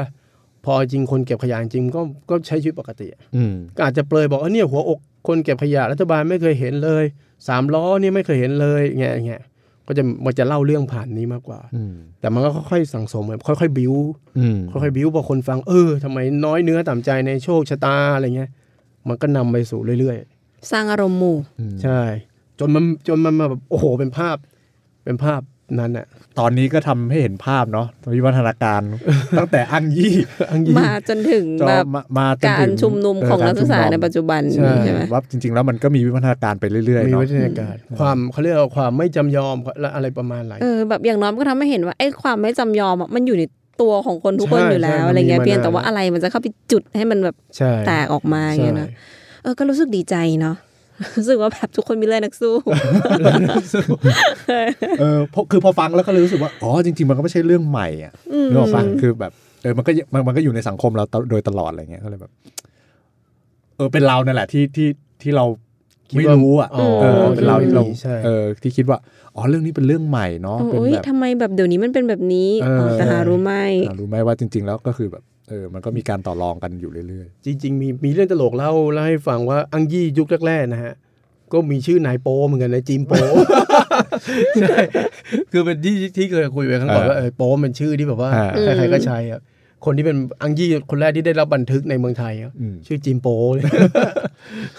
ตามหลอกตามหลอนจริง ๆ โอเคค่ะพี่โอมสำหรับ พอดแคสต์ตอนนี้อังยี่และการสไตรค์ก็ขอบคุณพี่โอมมากเลยครับที่ยินดีมาครับทำให้รู้สึกแบบตื่นเต้นกับเรื่องราวอะไรแบบนี้นะคะใช่โอเคสำหรับวันนี้ประวัติศาสตร์ที่เพิ่งแซบก็ขอสวัสดีค่ะ ลาไปก่อนพบกันใหม่ตอนหน้านะคะ สวัสดีค่ะ สวัสดีครับ สวัสดีครับ